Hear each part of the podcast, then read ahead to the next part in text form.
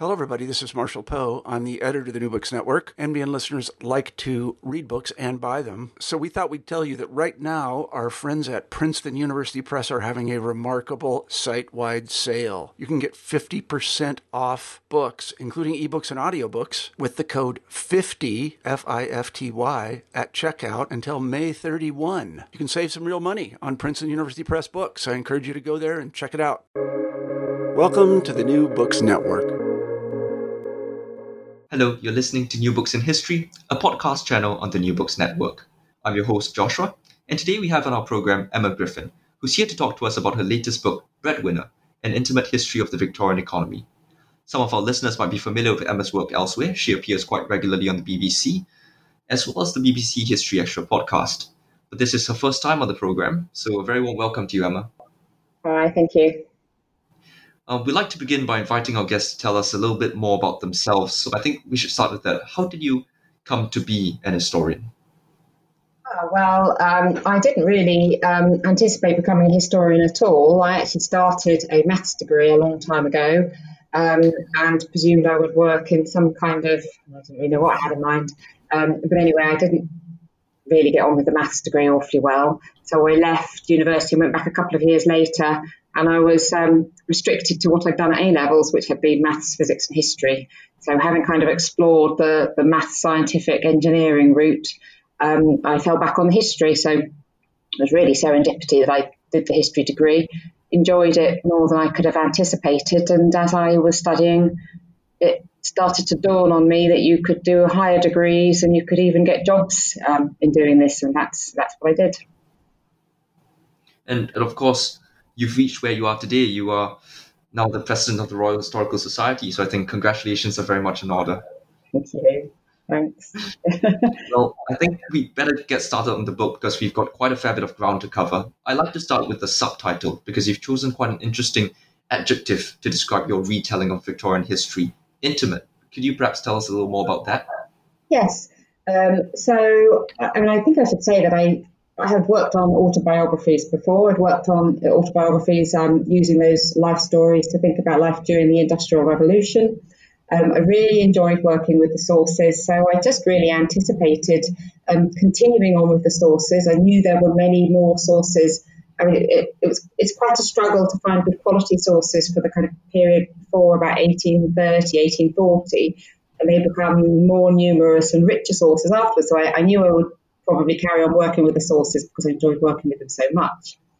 What I didn't really realise is how the sources would shed light on um, the kinds of themes that I've been interested in. I've been thinking about social change and the impact of the Industrial Revolution. I hadn't really expected the sources to tell me so much about how what went on in families and what went on in homes and what we consider to be private, and which we kind of conceptualize as historians as belonging to social history or belonging to cultural history. I suppose what I hadn't really anticipated is that all of those private, personal um, bits of information contained in the sources would also actually shed light on the big story of social change and of economic change as well. So the subtitle is obviously an intimate history Um, of the Victorian economy. And I think what I was trying to get there is the, the links between what goes on uh, privately between individuals and particularly in homes and in the domestic sphere and the bigger theme of the economy, which we tend to regard as um, objective, external, something that we can measure and certainly something that doesn't really have very much to do with the family. Do you see your work being a sort of challenge to the conventional economic view of the Industrial Revolution? I didn't. Um, I think my earlier work, in a way, did challenge ideas about the Industrial Revolution um, because the, the dominant view of the Industrial Revolution tends to be that it was quite negative, quite pernicious, quite harmful for ordinary working people. I didn't find that using autobiographies for the earlier period. Um, I found a lot of examples of working men, and the sources were largely written by men, um, actually of um, being able to find opportunities and to improve their um, living standards, but also much more than that, actually, to be able to enrich their lives, uh, getting away from the countryside, getting away from the farm, um, getting away from the family. These were kind of liberating um, and enjoyable, positive experiences. There were obviously some losers and there were some downsides, but the autobiographers weren't really shedding light on those negatives.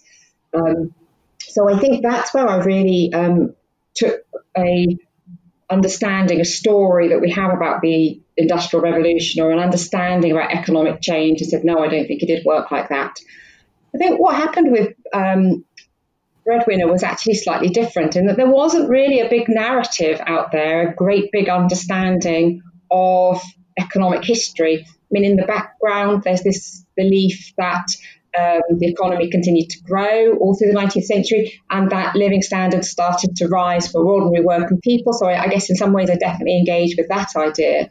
Um, but what I really found with the um, the later autobiographies, and partly because they're different kinds of sources and also many, many more sources written by women, what started to become apparent is actually those big narratives that we have about the Industrial Revolution and those narratives we have about the economy really don't build in women's experiences.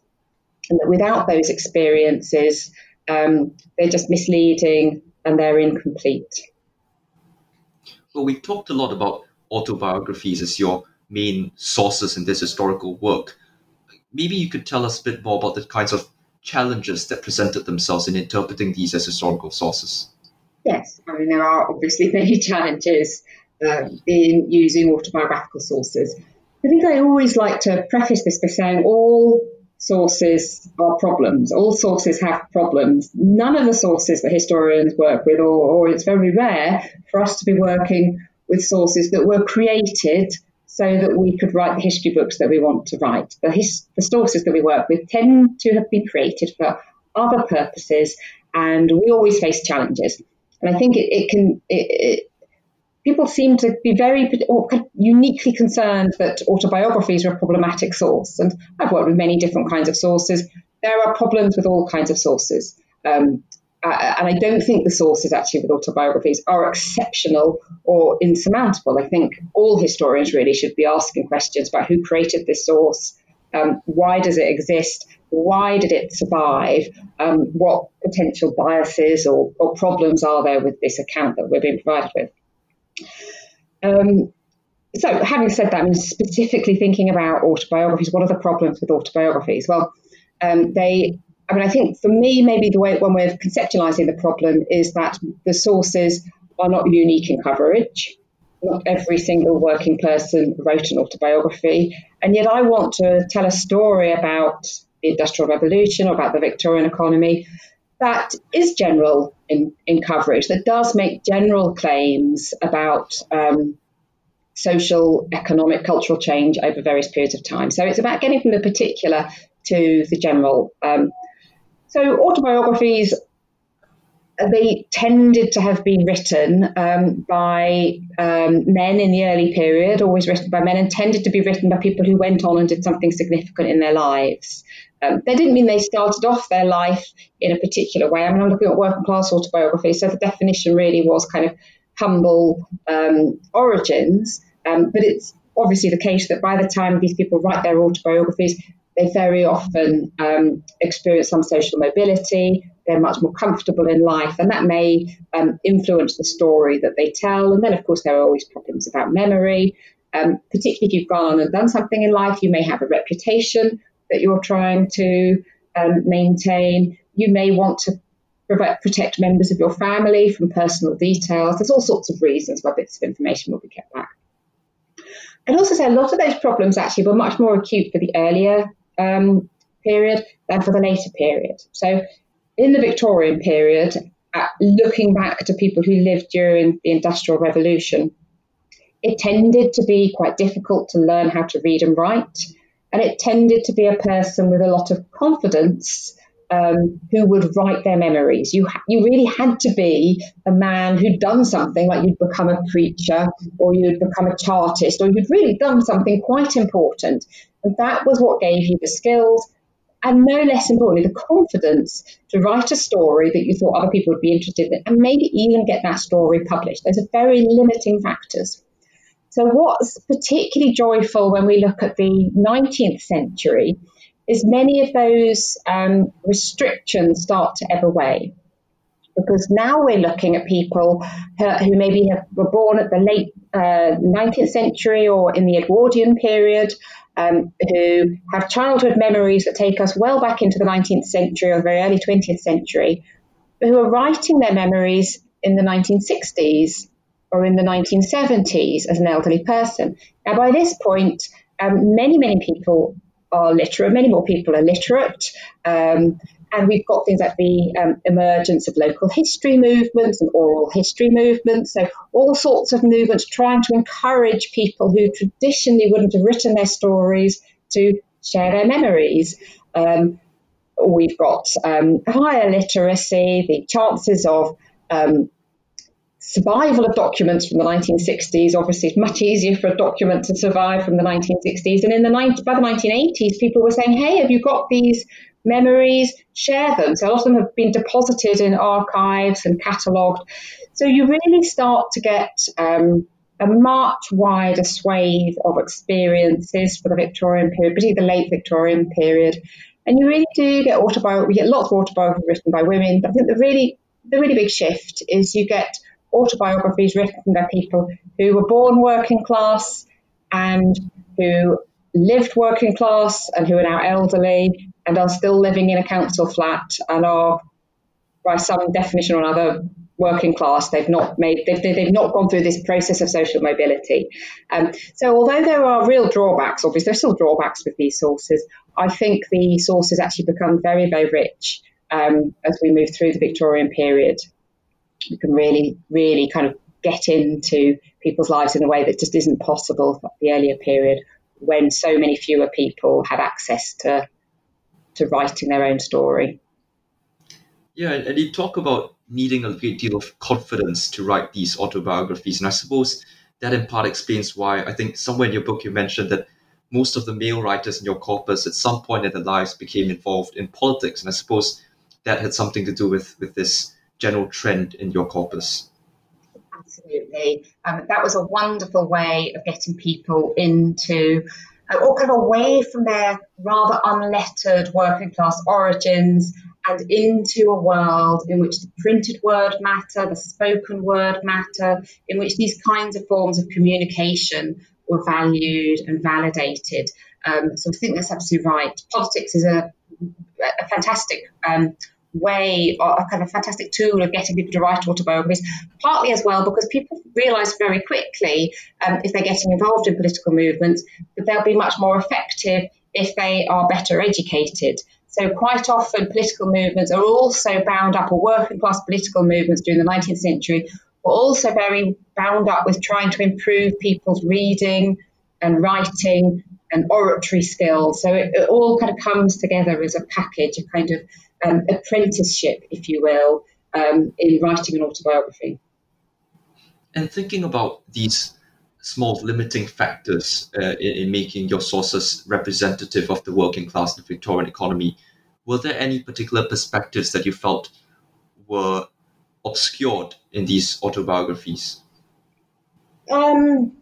I think there are certainly omissions the further we go back. So the really big omission as we go back to the earlier period is very, very few written by women. Um, absolutely, definitely. And, and um, the other omission is, is few. We've all, there are always some sources written by men who were working class all through their lives. Those people still existed, but they are outnumbered by people who had started working class and who had gone through a journey of mobility. Um, I think it's very interesting, actually. One of the things I did with all of the sources, um, both the earlier and the later period, but thinking more systematically for the later period, is just put them all into a spreadsheet and just ask the question, well, obviously, what's their gender? Um, where in the country are they born? Are they born in an inner city, or are they born in a very quiet agricultural village? Are they born in some kind of market town like Norwich, where I'm based? You know, where, what kind of place do they come from? I can put in information about family size, um, and really there was just always an, enor- an enormous spread. Um, and I think what was very striking is that it even included people who had been born into abject poverty, who had really been born into the very um, you know, the, the underclass, the, the, the, the poorest classes, the most fragile families, they're all there in the autobiographies. And, and I think the assumption would be that it would be the more comfortable working class families that were slightly better off that would kind of go on and write their autobiographies. That really isn't the case. So many, many single parent families, um, they're always the poorest, or yeah, they're broken families, single mother families tend to be much poorer than two parent families. They're in there, and entirely broken families as well. So quite several, several accounts of people who um, spent parts of their childhood in the workhouse. In, I call them, well, they were often called orphanages, but very often they're not orphans. They do have parents, but in institutions of various kinds. Um, And even some that have memories of childhood homelessness. Um, we don't know things like the rate of childless ho- childhood homelessness or about abject poverty, but what we can certainly say is that you really do get the entire range. You have the comfortable two-parent working-class family with a reliable father who brings home a good wage um, and a piano in the parlour, um, and you have a huge... Um, diversity all the way down to, as I say, broken families and even um, children without families together. So there are things that aren't mentioned in the autobiography. There are certainly silences, um, but I didn't feel that there's a segment of the population that systematically were not able to write their autobiographies. As I say, even some autobiographies written by women who had um, had stints working as a working prostitution, for example. Um, it's all in there. There's, it's nearly all in there. But even despite all of that, there are definite silences. So there are things that the autobiographies never talk about. Um, very, very little discussion, or well, no discussion whatsoever of homosexuality. Never mentioned by any of the autobiographers, even in the sense of the neighbour down the road or a brother or an uncle. It's just not mentioned. It's completely verboten. Um, virtually no mention of incest or sexual abuse. Um, there is one uh, account of that, actually. And um, uh, so there are some silences. There are definitely some silences. Um, generally, not very much information about sex and things that are considered very private, um, even for people writing the nineteen sixties and the nineteen seventies. Um, there are bits of that creep in as well. But there, there, there are silences more than segments who are unrepresented, I would say. Of course, and, and aside from cultural taboos, I, I think somewhere in your book you also note that a great deal of these autobiographies demonstrate a sort of, I think you use the words, reticence towards the emotional elements of life. Yes, absolutely. So I think that is, I mean, I think that's a really interesting challenge, I mean, particularly for those that were born in the Victorian period or in the kind of Edwardian period, and who were then writing their autobiography in the nineteen seventies. So very often they have been raised in families, and they'll even say this explicitly, where nobody ever used the word love, um, where there were no cuddles, there were no kisses, there were no outward displays of affection. And there was often a lot of physical violence, even, you know, in families, um, from both mothers and fathers, quite a lot of physical violence, um, not necessarily um, the same as abuse, but they were austere families and austere childhoods. And of course, now they're writing about their family um, in the nineteen seventies, where it really isn't um, accepted to thwack your children on the minorest of pretences. And it really is considered a good thing to cuddle your children and to love them. And attachment theory has emerged, for example. Psychology has emerged. Um, so what you do find is these writers, I mean, the autobiography can almost become a negotiation. And you can see the change of language as as they work through the writing. So in the early phases, they'll declare their parents maybe to be very good parents, very good parents. They did everything a parent should do. And then as the discussion goes on, more and more kind of comes to the surface, and they find themselves telling stories that don't sound like a good parent for somebody writing in the nineteen seventies. Um, and you can see this kind of slippage between what it is that they're trying to say. And they often don't really, you know, it may well be that they're not awfully clear themselves. It was a childhood that felt fine at the time. I mean, it was much better than the other households further down the street. Uh, it was fine. Um, but actually now looking back on it, um, it has problems. So, you, you know, I mean, I, I, my approach to that is not to try and think, oh, well, let's try and get a consistent, true story. We can just, we can work with this rewriting um, we can work with this kind of instability within the narrative. These are things that are interesting to us as well. And of course, you mentioned earlier how the genre of the working class autobiography sort of evolved over the Victorian and Edwardian periods. Um, and as we come to the nineteen seventies, you have these local history movements and oral history movements that really encourage people to tell their stories. But I'm thinking about in the late or, or middle nineteenth century, what motivated people in that time to put pen to paper? Yeah, so motivation changes an awful lot. And as we go back to our earlier period, so somebody who was maybe born Um, in eighteen hundred and is now writing in eighteen seventy, so kind of born before the Victorian period and writing slap bang in the middle of the Victorian period. I mean, really, I'd say anybody writing down to about nineteen hundred tends to have been motivated by achievement. That tends to be the rationale. Now, that's not entirely the case because male labour is something that is respected. So a man who spent his life as a shoemaker or as a carpenter, this is still considered to be um, a valuable life. A, a, a, a, a wor- an adult life of male labour is considered to be a story worth telling, and it's considered to be of value. So you do get some men who are just working men, and that's their story. But you tend to ha- find that those are outnumbered by people who started off, or men who started off as a working man, and have now moved into, um, well, the big things that people move into are business, uh, the arts of some description, politics of some description, and the church is another very big um, area that um, people move into. And it's because they've done those things. So their story has kind of two functions. It's to tell their early life, but it's also to tell the story of how they left behind their humble origins. So that's definitely um, a, a significant motivation for many people writing.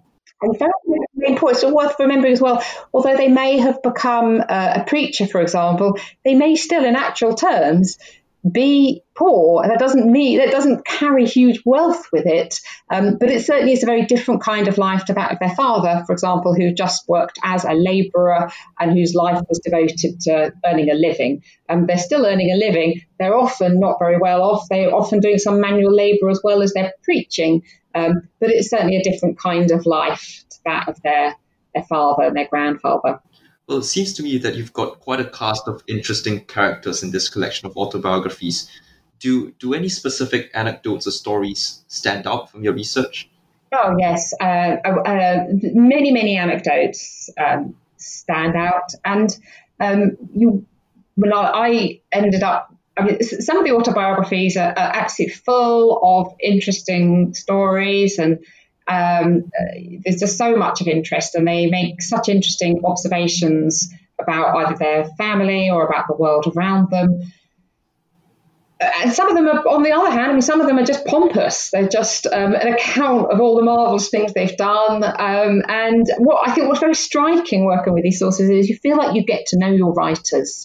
Um, and you befriend, you some of them particularly you befriend, and you'll pick the Um, autobiography off the shelf and you'll go, oh, here it is, Ada Chu, oh yes, and you feel like you know her, um, uh, and uh, you, you get to know their kind of personality, their quirks, um, and you do build up almost a personal relationship with some of them.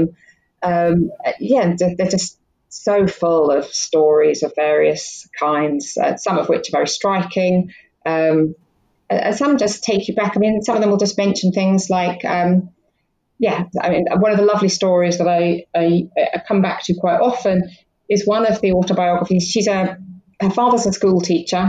Her mother runs a little shop. So in terms of working class families, this is absolute respectability. Also a really small family. For a long time, it's only her.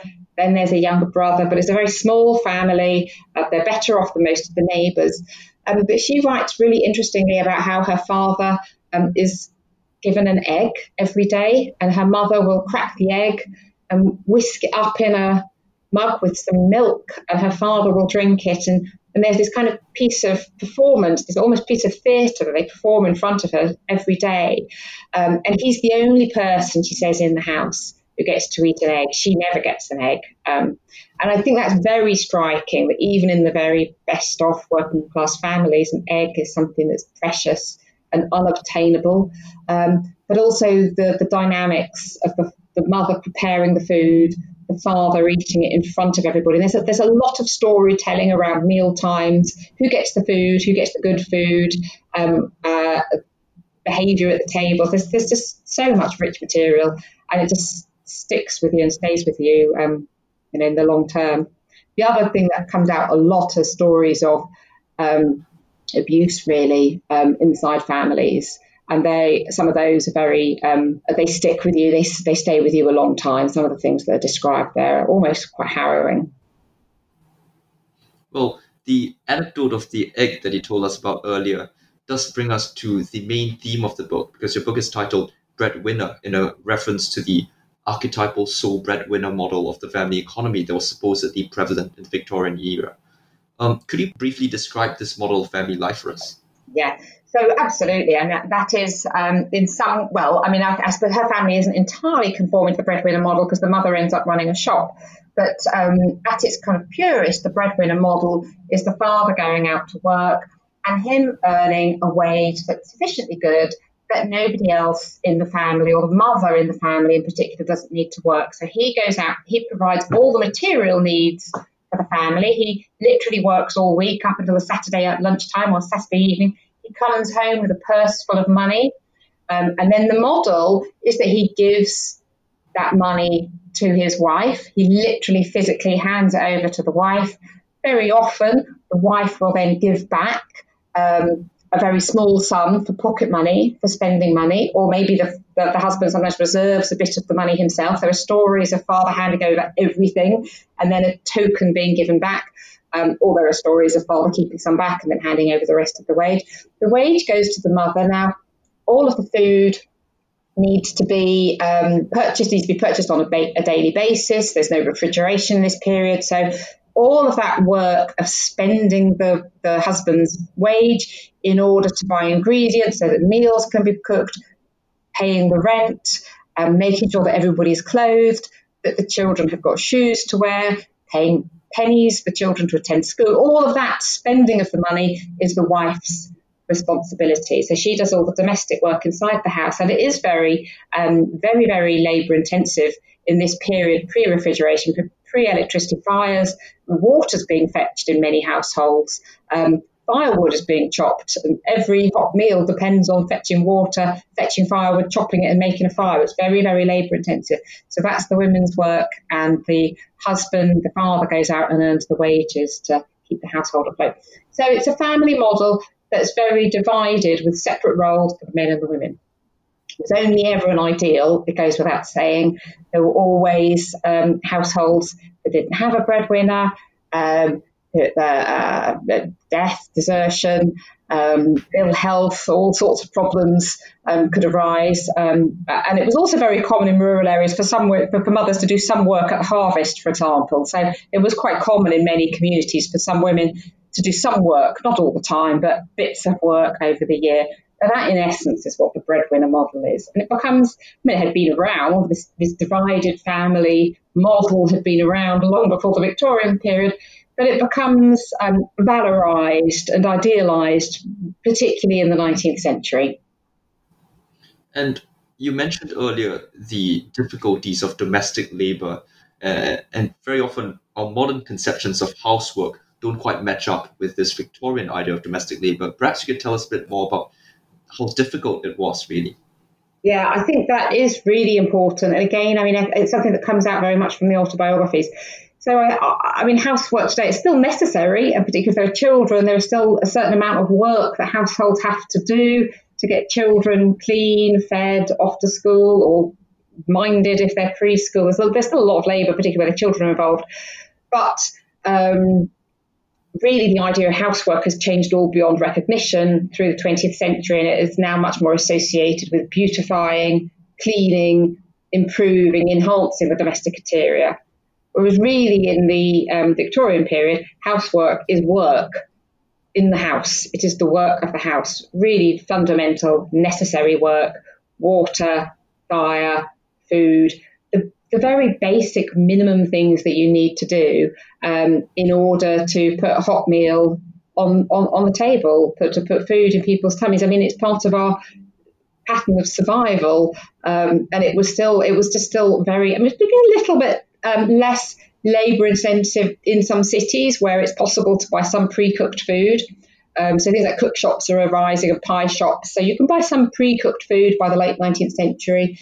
Um, you can pay other people to do your laundry. So, you know, you can contract bits of bits of the housework out. Um, houses are starting to have piped water, and a few are even starting to have things like gas boilers um, and ranges, um, so that the, the, the, the heat for cooking can be provided and supplied much more easily. So these things are starting to develop. But even with these develops, there's, the developments, there's still just a lot of labour, um, and, and labour that just goes far, far beyond um, what we associate with housework. Or, I mean, just take another example. You've got an infant and their baby wets its nappies. Um, you've got no, um, obviously, you've got no disposable nappies, but you've also got no washing machine. Um, you've also got no plastic Um, outerwear that you can put around a child's nappy, and that all kind of comes in the twentieth century. So when a cloth nappy gets wet in the nineteenth century, so does absolutely everything else. The bedding, the clothes, everything is soaked, and you haven't got a washing machine. So it can be difficult for us to really truly grasp the, the amount of labour on really basic tasks in the nineteenth century. And on the other hand, even though men probably led better lives, I think you told us the egg anecdote, I imagine that the burden of this single earner system must still have been quite difficult to bear for many men. Could you tell us about the, the working conditions and the challenges they face both in the workplace and the household? Yeah, so I think absolutely, uh, you, you know, it, it's not easy um, to be the woman at home with responsibility for all this labour, particularly if you've got a large family and you can't control your fertility and you've got seven children and you don't even really want, didn't want more than two. You know, there's lots of challenges for women, but I think there's also definitely lots of challenges for men. Um, the work that men are doing, well, they work very long hours, first of all, much longer hours than we're used to. Um, there's no health and safety. Um, so work is often physically dangerous. Um, uh, there's certainly lots of evidence in autobiographies of men's bodies being uh, damaged and harmed by the work that they're doing, their lungs being damaged, um, you know, physical damage to the body's exhaustion. Um, hard, hard physical work um, that's just exhausting and is often in quite a dangerous and difficult environment. What's also apparent is that men who are working in these heavy labour areas, heavy industry areas, so in things like mining and in quarrying, um, in a host of kind of dock work, for example, um, work that's often very physically demanding, um, long hours and, and takes a lot of toll on the individual that's doing it. And um, you also have really high levels of drunkenness and drinking. Obviously, that's a huge problem in the domestic sphere because the alcohol costs money, and the more that's being spent on the alcohol, the less there is going back, that, that transaction between husband and wife with the man handing over the wage packet. Well, that wage packet is going to be much smaller if he's spending a lot on drink, um, and that's going to have a lot of consequences for everybody inside the family, even leaving out the fact that he may also be abusive because of the drinking, but even leaving that outside is going to impoverish the family. And yet it's also clear that this heavy drinking is particularly problematic in some of the more onerous areas of work. Um, and I think that, you know, there's an element, we, we can certainly see an element in which men are under a lot of strain, and for them drinking is a kind of release, um, a kind of way of Um, are letting go of some of the burdens.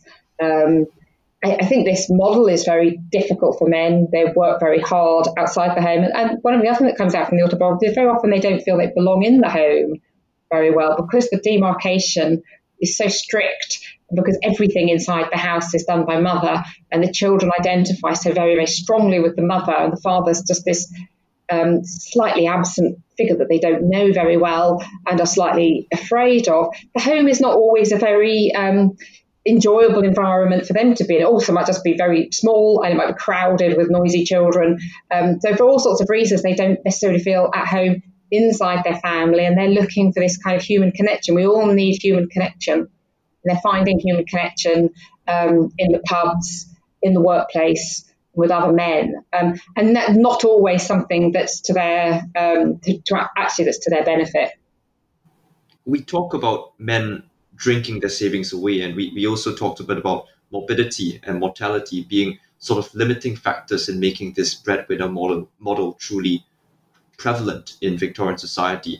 Um, what other reasons might there have been for, for this model to break down? Okay, yeah, so um, yeah, there are really a host of ways um, in which the model breaks down. There is, um, I mean, clearly mortality is one of the big issues. There's just no father. Um, there's, there's some problems with ill health and unemployment. They don't tend to be... Um, They don't tend to be the more serious of the problems, even if men do have ill health.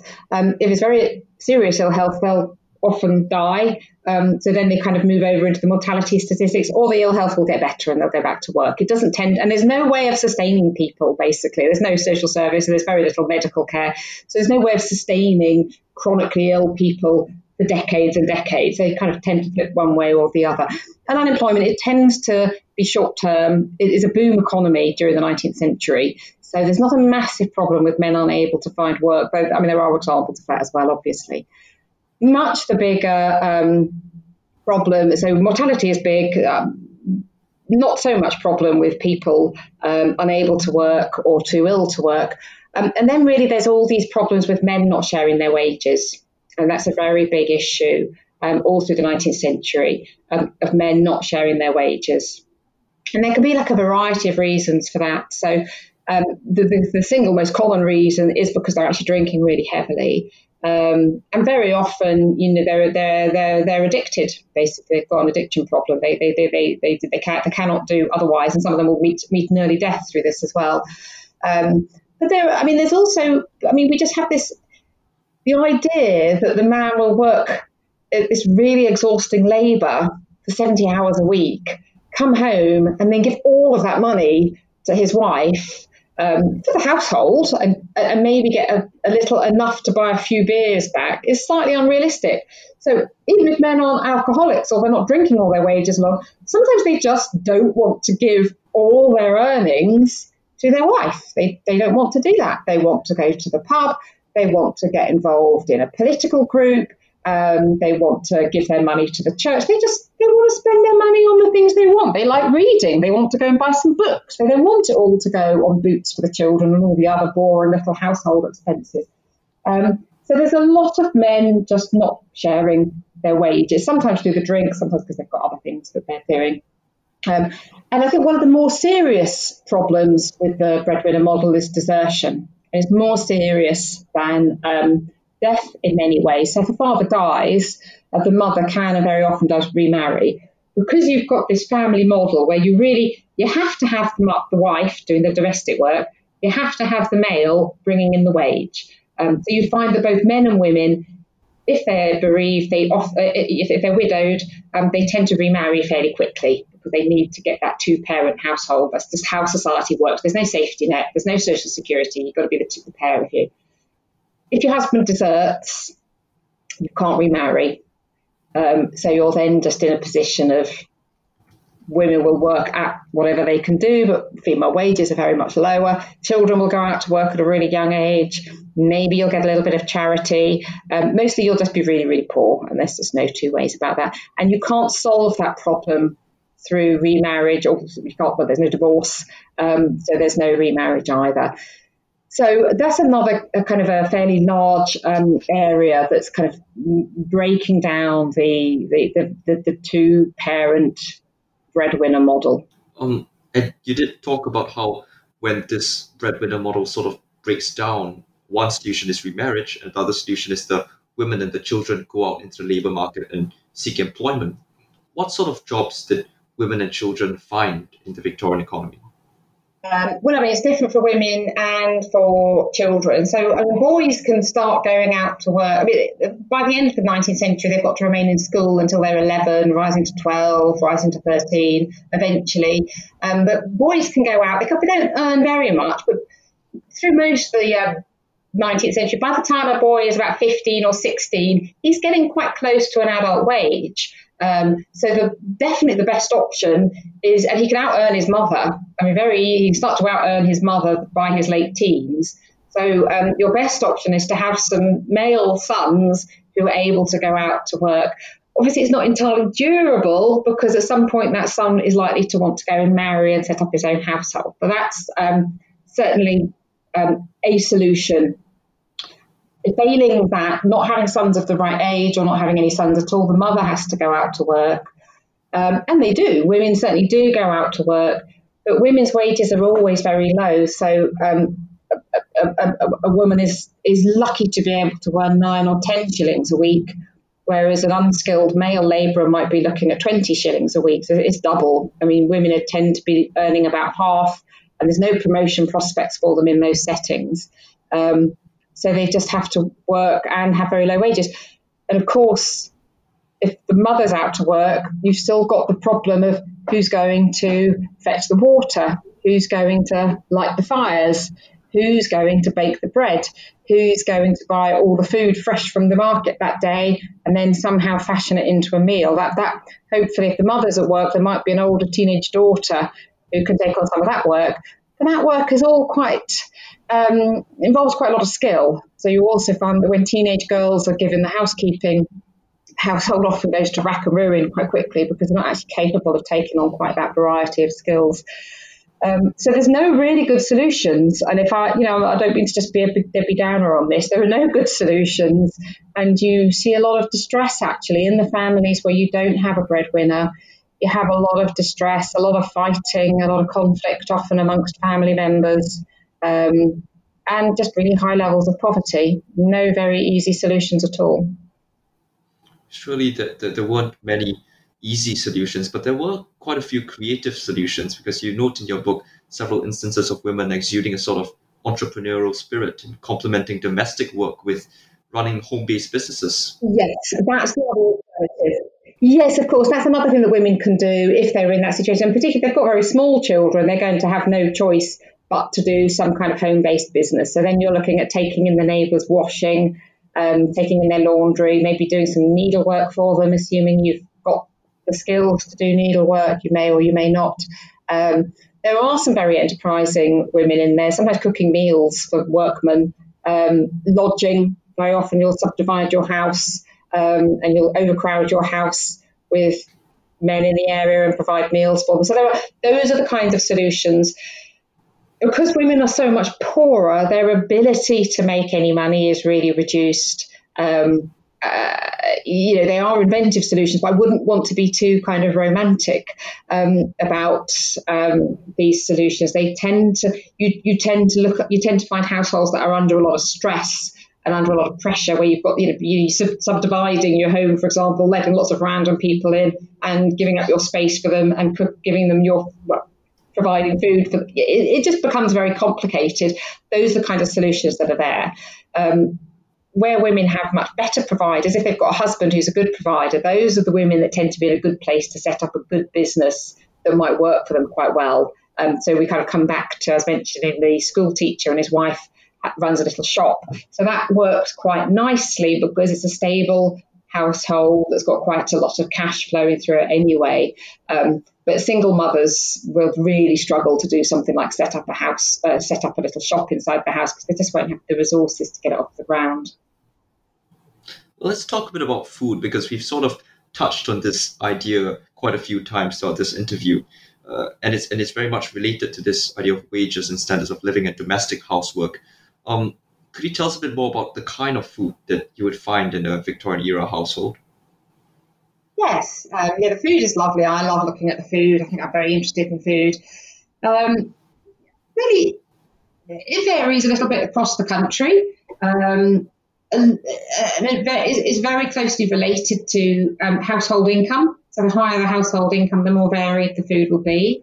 Um, and I think it's also clear that food tends to be, I mean, cities tend to be the more interesting place to live, um, though families are much more fragile in cities. So cities are also the places where you have the heavy drinking, the deserting fathers, um, the fathers who aren't sharing their wages. Those are all much bigger problems inside the cities.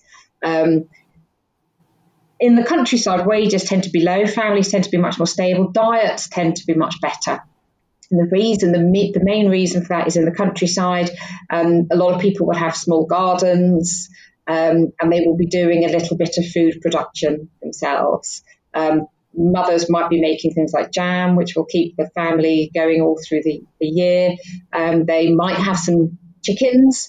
Um, so again, the children won't be eating lots of eggs, but there'll be a, a chance of having some egg uh, occasionally. Some eggs is like a diet. Um, vegetables according to the seasons. Maybe um, the family will keep a pig, so that will certainly in, uh, enliven what's offered on the table. Um, if we move over to the cities, you don't tend to have that self-provisioning, um, and the things that you could only make your diet interesting, if you like, um, it, it, if you're a better off family. So all the all the nice things that you're going to buy to eat, you're going to have to have money for. Um, so you see the kind of the two extremes. You do see um, families that can benefit from urban markets and oranges and interesting things like that that they can go to the market and buy.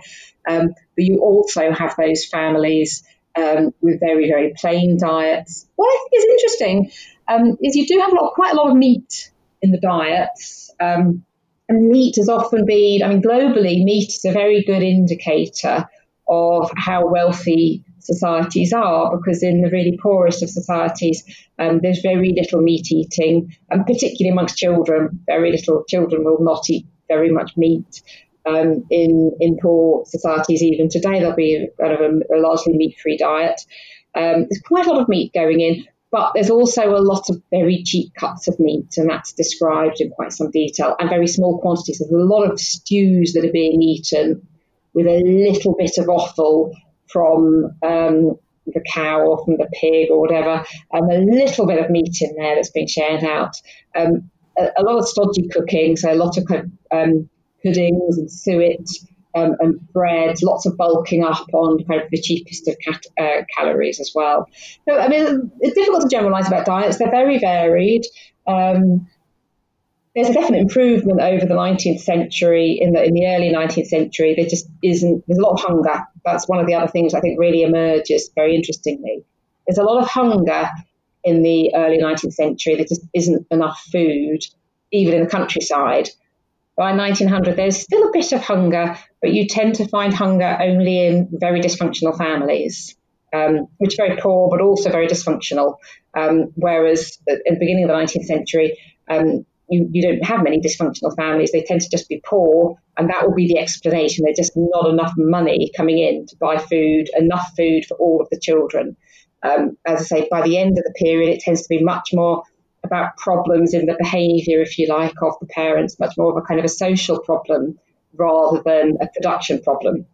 There's a real shift in the nature of the problem. It goes to being something to do with society's failure to share resources properly. Um, whereas at the beginning of the period, it's really about the economy failing to produce all of the resources that were required. And surely for, for children in particular, uh, the problem must have been made worse sometimes by the fact that their father, being the sole breadwinner, was often given much more to eat because he required much more calories to carry out his job. I think you call it preferential feeding, do you? Mm. Yes, absolutely. So even in a um, even in the you know, a, a, a stable, functioning, relatively well-off family, the pe- I mean, it, it is a really big shift. It's a huge shift. Everyone will sit down at the table, um, and then all the nice, best bits of the meat and of the dish are given to the father, and the children, I mean, they, they'll often describe that when they had the stew, they had the dumplings and the gravy, but they didn't actually get many morsels of meat because the meat was reserved first and foremost to the um, father, but also to the mother. Mother often has first dibs on the meat and the good things before the children. Um, so a lot of the children's meals are kind of meat flavoured rather than actually containing a very large amount of meat. And there's a lot of bread and suet, um, you know, bread, uh, yeah, bread and the cheapest form of fat that's available. That's a, a staple of their diets, definitely. Well, something that strikes me is that we spend quite a bit talking about the family and family structures, but we haven't gotten down to quite defining it properly. Uh, how large were these families or households generally? Were they multi-generational or neolocal? Yeah, so they are um, traditionally nuclear families. So the, the model is very much um, young man and woman marry, they set up their own household, their children live with them, and then their children will leave, then set up their own household. You do have granny living in with the family sometimes, but not very often. And it's really quite rare for people to get married and to remain living with one or other of the parents. When that does happen, it tends to be because the wedding has been brought forward by pregnancy and they're not yet in a position to buy the house. But the minute they are uh, to set up their own house, and the minute they're able to move out, they will do so. It's not a long-term solution. They tend to be looking at two-parent families and a very big variety of sizes. So definitely you've got some small-sized families. Um, there is family limitation being practiced, certainly during the nineteenth century. Um, some families are definitely trying to keep their, and some of them even have some insight into uh, their parents' ability, you know, their attempt to try and keep their family size small, using traditional methods, obviously. Um, so you have a huge range. You have several families that have got one or two members. You've got uh, one or two children, more with three or four children. You've got a, a, a kind of the, the five, six, seven, um, which is not unusual, but is not typical either. And then you also have kind of going on, you have the very large families of eight, nine, ten, fourteen. Um, you know, you have these huge families as well, but they're very atypical. Um, so you really have the classic normal distribution. It's a much more spread out distribution to the one of modern Britain today. It's more weighted towards the larger family. So uh, four children, I think, is the uh, is the um, median. Is the, is the most common family size is four children. Um, but you have, you know, a, a lot of fluctuation around that. What happens then when family structures become a bit more complex, involving, say, illegitimate children or divorce and such? Mm. Well, we don't have, um, we there's no divorcing um, and very little example of people living outside marriage. So you only live in a household if you're married, if the couple are married. Um, but you obviously do have blended families in the sense of um, a widow and a widower come together and they both bring their own children. And sometimes they'll go on and have more children as well. So you definitely have um, families of half siblings and of step siblings. Um, They're not. They're not hugely common. They're not hugely exceptional either. Um, and, and there's, you know, there's not very much commentary on them. It's a just a fact of life, really, that your mother may marry somebody who already has children. Very often, sometimes these children will be much older anyway, so you don't have very much to do with them. Um, so you, you, you do get these um, these blended families um, that, because children are leaving home at quite a young age. Um, it depends a bit. In factory districts, everybody will stay at home. But children leave home at a relatively young age. So if you've got a large family, by the age of fourteen, fifteen, those older children will often be moving out of the household. So you don't usually get very large numbers living under the roof all at the same time. Um, in these large families, the children will be expected to kind of leave. The girls will be um, found a position in service. They'll go and live there. Um, work will be found for boys somehow, and lodgings of some description will be made available for them or something like that. Well, you've painted quite a, a vivid picture of the Victorian economy for us. And I, I noticed at the beginning of your book, you had a quote from Henry George that very often material progress does not merely fail to reduce poverty, it actually produces it. I wonder if, having read all these autobiographies, do, do you think that his quote is true? Yeah, I think that is exactly Um, what I found. Um, it's very clear that um, the Victorian economy is growing richer, basically. It would be daft for us to try and say um, the, the economy isn't growing richer. And it's also clear that male wages are going up. That is, just seems undeniable from the evidence. There's a lot of debate over this with the Industrial Revolution, but at some point we really have to accept that male wages are much better than they had been before the Industrial Revolution. And that kind of growth happens over the nineteenth century. So working class people, by that measure, are definitely getting richer. What I found, and what I hadn't expected to find, and I think what really came out of the autobiographies, is that although um, male wages are getting better, families are at the same time becoming more fragile and more unstable. Some families obviously remain stable, just as they ever had done. And if that's the case, then when the male wage goes up, the whole family benefits. So definitely whole working class families definitely benefit from the increase in wages. What also happens when the male wage goes up is that the there's a kind of a breakdown in the equality between the husband and the wife.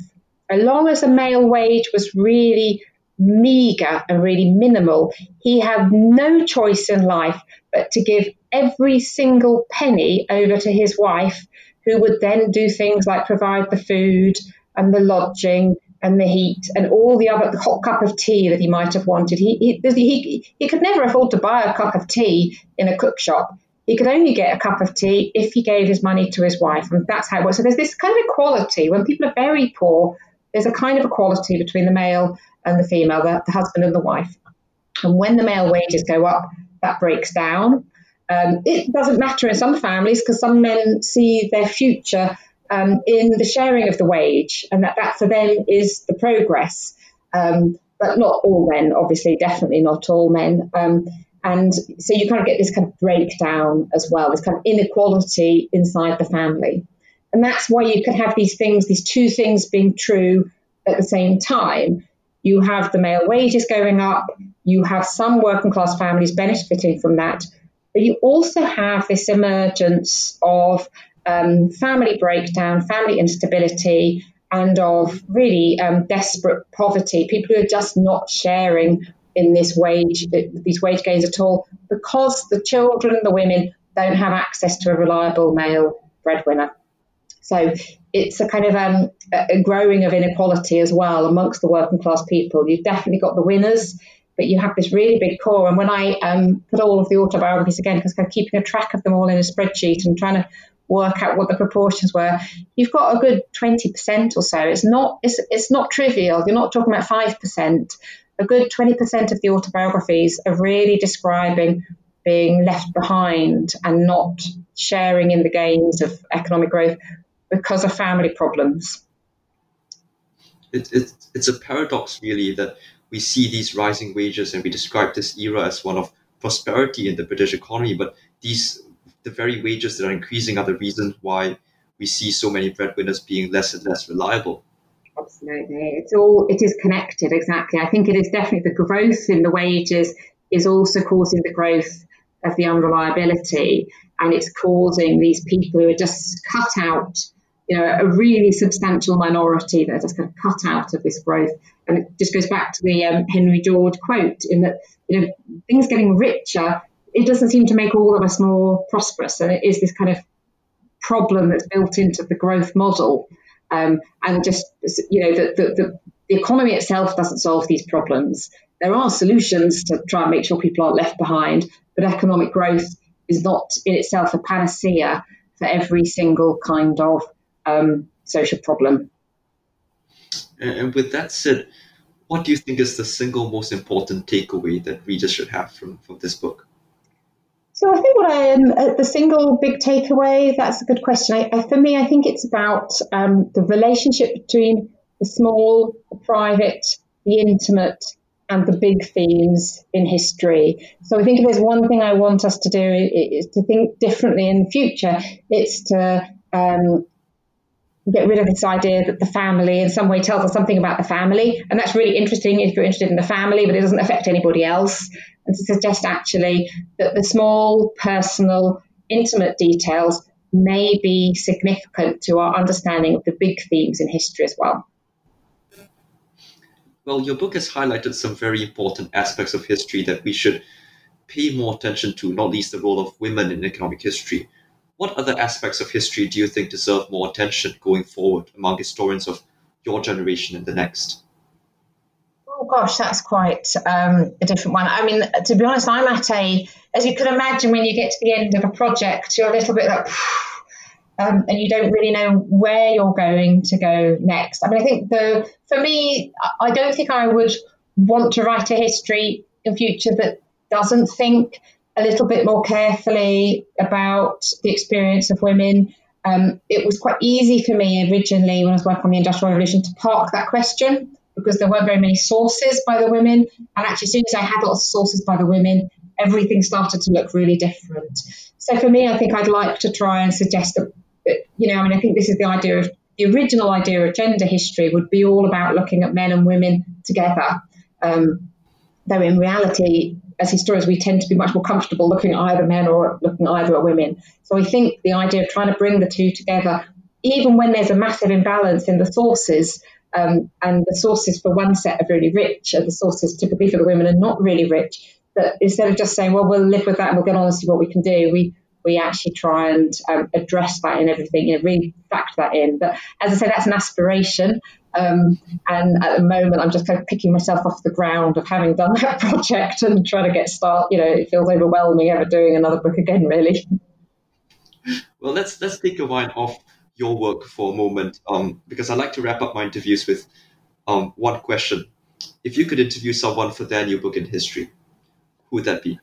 Um, well, I'm going to cheat ever so slightly. I have recently um, interviewed and chatted with Emily Cocaine, Millie Cocaine, about rummage. That's a history of recycling. Um, and I really loved um, doing that. Um, the idea of recycling, again, is one of those things that we could think of as peripheral, but actually is really um, central. But the other one that's very close to my mind and which I haven't really discussed with the author in great detail would be Helen McCarthy's Double Lives, the history of working motherhood, um, which obviously as a twentieth, uh, uh, well, I, I, I envisage her as a twentieth century, uh, a twentieth century historian, and um, so it kind of moves me into another area. But that is something I'd definitely be interested in and learning more about and chatting to Helen about. Well, thank you so much, Emma. I've thoroughly enjoyed our conversation today, as I'm sure our listeners have. You've been a very gracious guest, and um, quite frankly, you should have had you on sooner. um, we definitely love to have you on the program again. Lovely. Thank you ever so much. It's been, well, pleasure's been all mine. On that note, thanks for your time, and thank you for listening to this episode of New Books in History.